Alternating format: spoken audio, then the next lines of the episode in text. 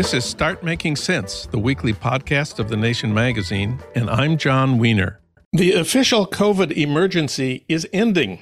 Next week, California, the biggest and bluest state, will end its emergency. And at the end of next month, the federal law allowing people to stay on Medicaid will expire. The last day of the federal emergency COVID funding will be May 11th. Is this really a good idea? For comment, we turn to Gregg Gonsalves. He works on epidemiology at the Yale School of Public Health. He's been an AIDS activist for 30 years and he writes regularly for The Nation about the pandemic. He's also a 2018 MacArthur Fellow. Gregg, welcome back. Hi, Jon. Glad to be here. You've said numbers don't lie. I looked up the numbers. COVID remains the number three cause of death in the United States, exceeded only by heart disease and cancer. About 3,000 people die of COVID in the United States every week. The weekly total for new cases last week was about 260,000. At the beginning of the pandemic, you criticized the government, of course, headed by Trump at that time, for not taking action during a health crisis. Now you have a new criticism. When President Biden got elected or, or when he campaigned for the for the job, he said I'd follow the science and implication was that he was going to be different than President Trump in his response to the pandemic. And all signs were good for the first few months. But I think there was a political imperative which overrode sort of common sense about public health, and that um, people were tired already as he began his term uh, of all the restrictions and all the sort of claims being made on them. And he decided to turn the corner. Not that the virus was cooperating, but he decided it was time to put COVID behind us. And so by the summer of 2021, you know, he talked about our independence from COVID for, for July 2021. And, you know, by the end of 2021 into 2022, really all they could talk about was it being a pandemic of the unvaccinated. And there was really little talk of masks or ventilation or a, whole host of other things we might do to keep ourselves safe. Um, it was all about your personal choice to get vaccinated. If you didn't do it, you're you're almost a, a bad American. But the virus hasn't cooperated. Um, as you've described, the, the, the death toll in the United States has been consistently um, about 400, 500 deaths per day over the past few weeks, meaning we have a 9 11 every, every week or so. Um, and so we are in a situation where nobody really cares about the pandemic, including the folks in the White House, yet death and suffering persist.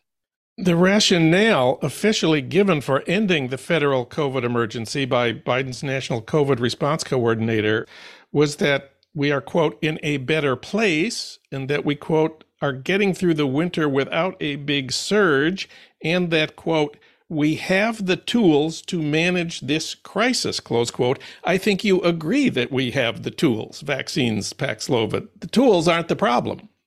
Well, first of all, Dr. Jha has a very short memory because if you remember around Christmas time, we were talking about the triple demic of RSV, flu, and, and COVID. And our emergency rooms and our hospitals were sagging under the weight of, of three, three diseases that we're sending people to the hospitals in droves. We still have um, hospital capacity issues going into January. So the idea that we didn't see a surge is not true. Did we see a surge of the, the kind we saw the winter before when Omicron hit? Of course we didn't. But to say there was not a pileup in hospitals in the end of 2022 going into 2023 is, is incorrect. We do have the tools. We have vaccines, we have Paxlovid and other treatments. We have tests to, to, to tell if you're infected with the virus, but you know we don't have equitable access to it. First of all, we have very low booster rates in the United States. Um, we already know that access to Paxlovid uh, is not what anybody wants, including the administration. Um, and it's getting harder and harder to reach those tools. You know, if you have the resources and you have health insurance in particular, you know, you're you're pretty well set up to get what you need. But again, many many people have said vaccine only approaches are not sufficient to control the pandemic. Even as late as November of last year, a group in Nature magazine, which is no sort of you know partisan outlet, it's a one of the leading scientific magazines in the world, published a consensus statement from around 400 scientists, clinicians, and public health experts saying you know what you need a comprehensive approach to the virus that combines all the things we've been talking about non pharmaceutical interventions, environmental controls like changing ventilation in, in buildings and in public transportation, in addition to vaccines, tests, and treatment. But everybody is basically saying if you can afford to get your, your shot, if you can afford to, to figure out how to get paxlovid and you can get tested and you can afford to stay home when you're sick, maybe you'll weather the storm, but that's not even true. We know that long COVID, even if some of the estimates are overstated, still is going to affect millions and millions of Americans, which both has economic costs and physical costs for people in terms of long term disability that are going to persist into the years ahead. Let's go back a step. The first declaration of a national COVID emergency came in March 2000, two months after Biden took office. What did it mean to declare a COVID emergency, and how adequate was that initial declaration of Biden's? The COVID emergency allowed the government to do certain things. Um, one is it allowed regulatory flexibility and access to Medicare and Medicaid for millions of Americans. It allowed us to approve vaccines and other interventions on emergency use authorizations. It, it put into place provisions for telehealth um, for people who couldn't simply get to see a doctor, even if they had the ability to, to pay for it.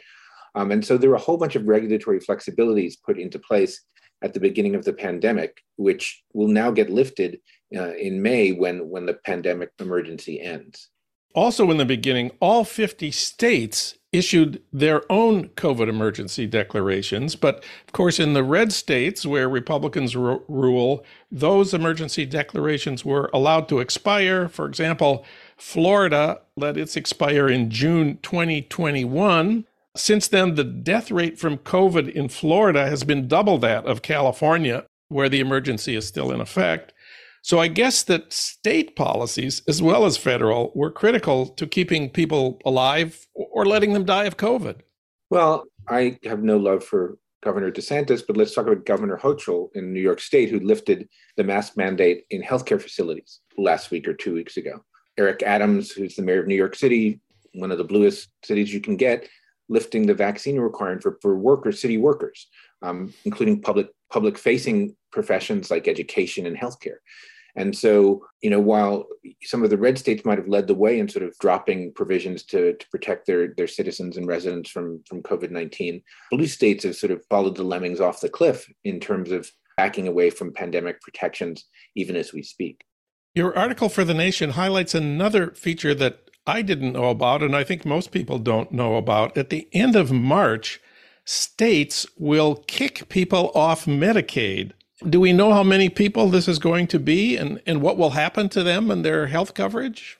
What's interesting is that not tied to the, the end of the public health emergency, in the final budget reconciliation package at the end of last year, the House leader Nancy Pelosi, the majority leader in the Senate, Chuck Schumer, along with the White House, decided to, to rescind as of March this ability to let people can be continuously enrolled in Medicaid under the emergency provisions um, that were established earlier early in the pandemic.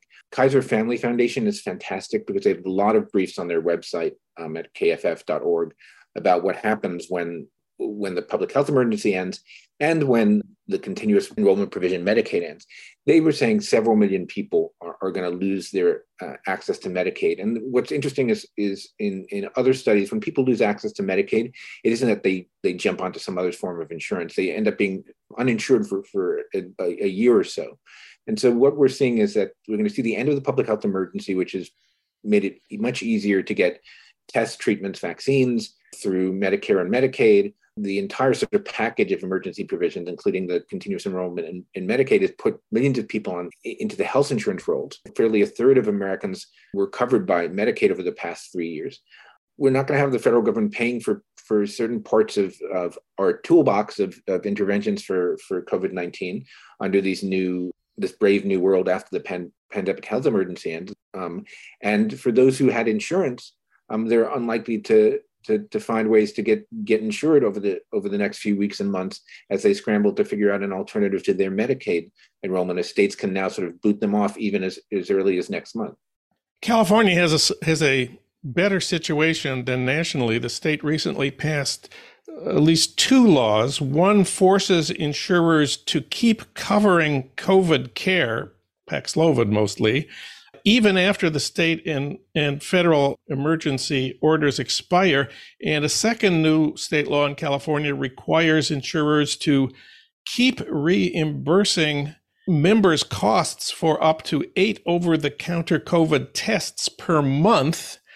And this has an expiration date of November 11th. So there's, you know, six more months to go in California of free test kits and requiring insurance companies to cover uh, COVID care.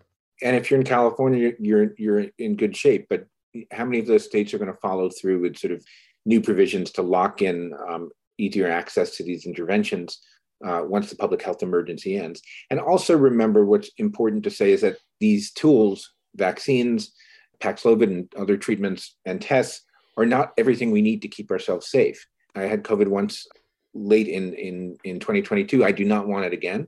Um, the risk of, of long COVID, notwithstanding, it, it's a disruption to our lives. It's a disruption to those we love and those who may be high risk in our in our families and friendship networks.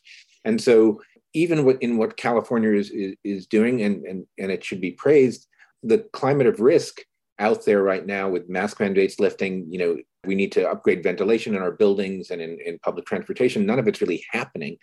Um, and so as we're seeing the public health emergency evaporate, the Medicaid provision evaporating next month, we've also seen sort of all these things undergirding our, our protection from risk sort of evaporating one by one as red states, blue states, all states sort of drop mask mandates, vaccine mandates, et cetera, uh, creating much more risk out there for the long term.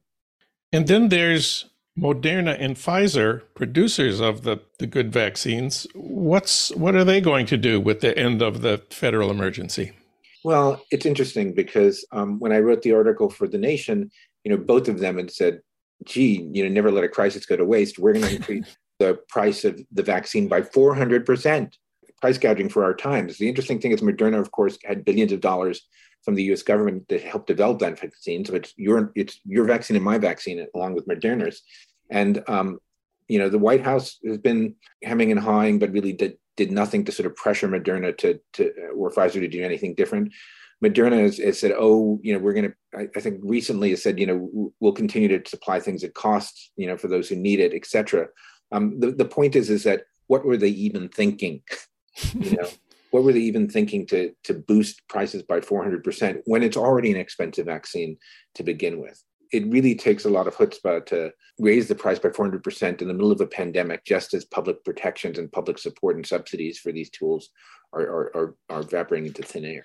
And just for a minute, we'd like to talk about the situation outside the United States. How does the death rate in the uh, United States, even with the federal mandate in effect, compare with other advanced countries? And what about the countries that aren't so advanced?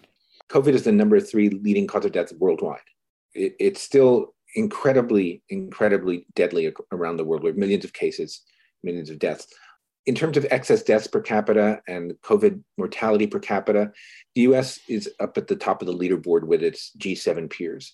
So we do terribly, even with the tools that Dr. Jha says we have at our disposal, even under the protest that things are a lot better than they were we're still um, having among the most deadly epidemics still into year four of this pandemic. When you look at the rest of the world, you know, we have vast numbers of people, billions of people who are unvaccinated around the world. And we see excess deaths and COVID mortality reaching those places as well. What's interesting is that um, it's hard to tell because of COVID reporting what's going on in many different places, but it doesn't seem like rich countries like the US, uh, middle income countries like Brazil, you know, more advanced upper middle income countries like China are being protected by the virtue of vaccination. We're seeing, you know, excess mortality persist, COVID mortality persist into year four, just as sort of people's interest and political will has evaporated to, to combat this pandemic.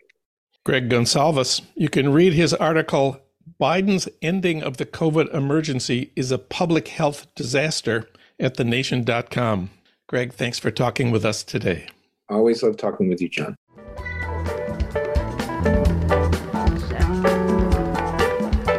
You've been listening to Start Making Sense, the weekly podcast of The Nation magazine.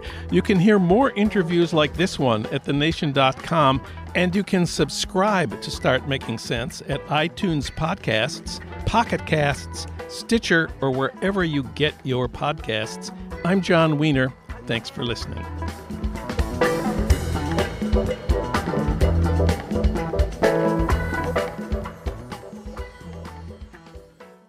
BetMGM has an unreal deal for sports fans in Virginia. Turn $5 into $150 instantly when you place your first wager at BetMGM. Simply download the BetMGM app and sign up using code Champion150. Then, place a $5 wager on any sport. You'll receive $150 in bonus bets, regardless of your wager's outcome. And if you think the fun stops there, the King of Sportsbooks has plenty of surprises in store. Check out daily promotions, same game parlays, live bets and so much more. Download the app in Virginia today and get $150 in bonus bets instantly from your first wager only at BetMGM. BetMGM and GameSense remind you to play responsibly. See BetMGM.com for terms. 21 plus only, Virginia only. New customer offer, subject to eligibility requirements. Rewards are non withdrawable bonus bets that expire in seven days. Please gamble responsibly. Gambling problem? Call 1 800 Gambler. Promotional offer not available in Washington, D.C.